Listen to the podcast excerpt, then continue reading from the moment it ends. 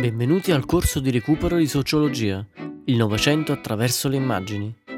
Docente Margherita Platania. Il Novecento, le trasformazioni degli anni 50 e 60. 1945, 24 ottobre, nasce ufficialmente l'ONU. Già durante la guerra, 50 governi alleati avevano apposto a San Francisco la firma per aderire ad un nuovo organismo, l'ONU, al quale veniva affidato il compito, in nome delle indicibili sofferenze provocate dalla guerra, di dirimere senza guerre le questioni internazionali. La nascita ufficiale del nuovo organismo è sancita il 24 ottobre, quando viene firmata la ratifica dello Statuto da parte dei cinque membri permanenti del Consiglio di sicurezza delle Nazioni Unite. 1948 gennaio è assassinato Gandhi. La decolonizzazione non avviene dappertutto con le stesse modalità. Le antiche colonie riescono a raggiungere l'indipendenza in alcuni casi in modo pacifico, in altri a prezzo di lotte sanguinose e difficilmente si tratterà di una reale indipendenza. Emblematico delle difficoltà del processo di decolonizzazione è il caso dell'India, segnato dall'assassinio di Gandhi. 1948 si consuma la Nakba o catastrofe del popolo palestinese. Le espulsioni che precedono, accompagnano e seguono la nascita dello Stato di Israele rappresentano l'inizio della Nakba o catastrofe per il popolo palestinese, scacciato dalla propria terra, costretto ad abbandonare i villaggi che saranno poi distrutti o occupati dagli israeliani. 1951 viene messo in commercio l'Univac 1. Usato durante la guerra, il computer che dai primi anni del dopoguerra viene commercializzato per usi civili diventerà uno dei simboli dell'età dell'oro, il periodo fra il secondo dopoguerra e la crisi del petrolio del 1973. Segnata dalle straordinarie conquiste scientifiche e tecniche e dal benessere propri dei paesi industrializzati del mondo, questa fase mostrerà d'altro canto l'acuirsi del divario fra nord e sud del mondo. 1953. Viene presentato sulla rivista Nature il primo modello della struttura del DNA. Nel 1953 due giovani ricercatori, Watson e Crick, pubblicano sulla prestigiosa rivista Nature un succinto articolo in cui viene presentata la struttura doppia elica del DNA l'acido desossiribonucleico in cui sono scritte tutte le informazioni genetiche contenute nelle nostre cellule. Questa scoperta si rivelerà ricca di conseguenze non solo per la genetica, la medicina e l'ingegneria molecolare, ma anche in tanti aspetti per il versante sociale.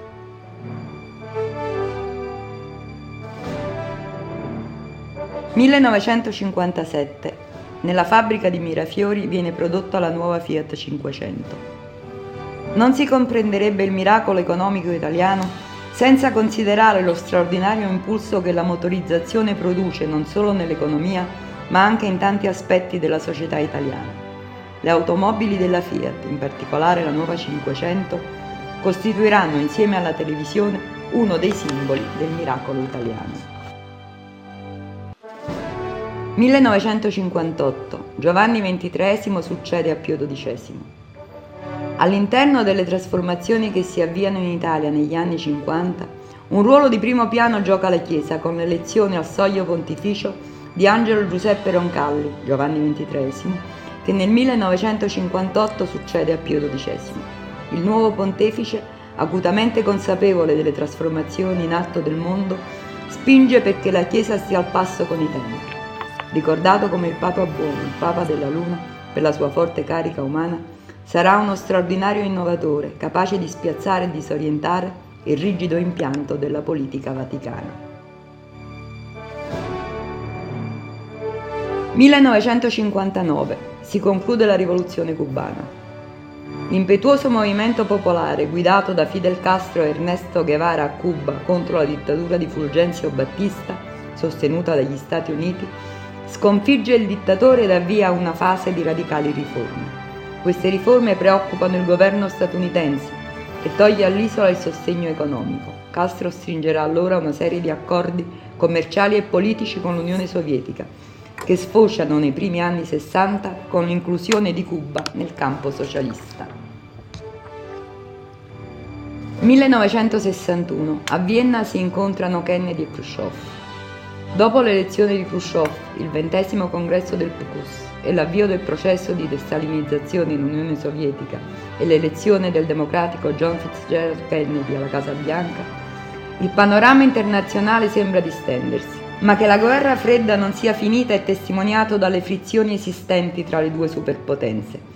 Pensiamo al tentativo di invasione di Cuba da parte di esuli dissidenti cubani, appoggiato dagli USA, e soprattutto alla irrisolta questione di Berlino, che l'incontro fra i due leader, tenutosi a Vienna nel 1961, non riesce a risolvere. 1965-66. I Beatles e poi Mary Quent sono insigniti di onorificenze dalla corona inglese. Nel 1965 la corona britannica nomina i Beatles member of the Most Excellent Order of the British Empire.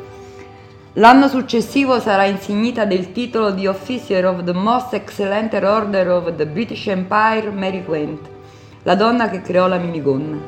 L'Inghilterra rende così omaggio a personaggi che in ambiti diversi, la musica da un lato, la moda dall'altro, hanno introdotto delle straordinarie novità che sono profondi indicatori di trasformazione sociale. 1966 viene pubblicato il libretto rosso di Mao Zedong. Dopo la vittoria della rivoluzione comunista in Cina, Mao Zedong lancia, per riconquistare un potere in parte perduto, la rivoluzione culturale. Si tratta di un progetto politico che passa per l'attacco alle stesse strutture del Partito Comunista Cinese, accusate di essersi avviate in un processo di involuzione politica. Uno dei simboli della rivoluzione culturale è il libretto rosso, antologia di citazioni tratte dai discorsi e dalle opere di Mao. 1967 è ucciso Ernesto Guevara. Nell'ottobre del 1967 ucciso in Bolivia, dove si era recato per suscitare attraverso la guerriglia un movimento popolare di liberazione, Ernesto Che Guevara, uno degli eroi della rivoluzione cubana. Al mito del combattente rivoluzionario si affianca così il mito del martire, di colui che sacrifica la vita per portare ovunque libertà e giustizia.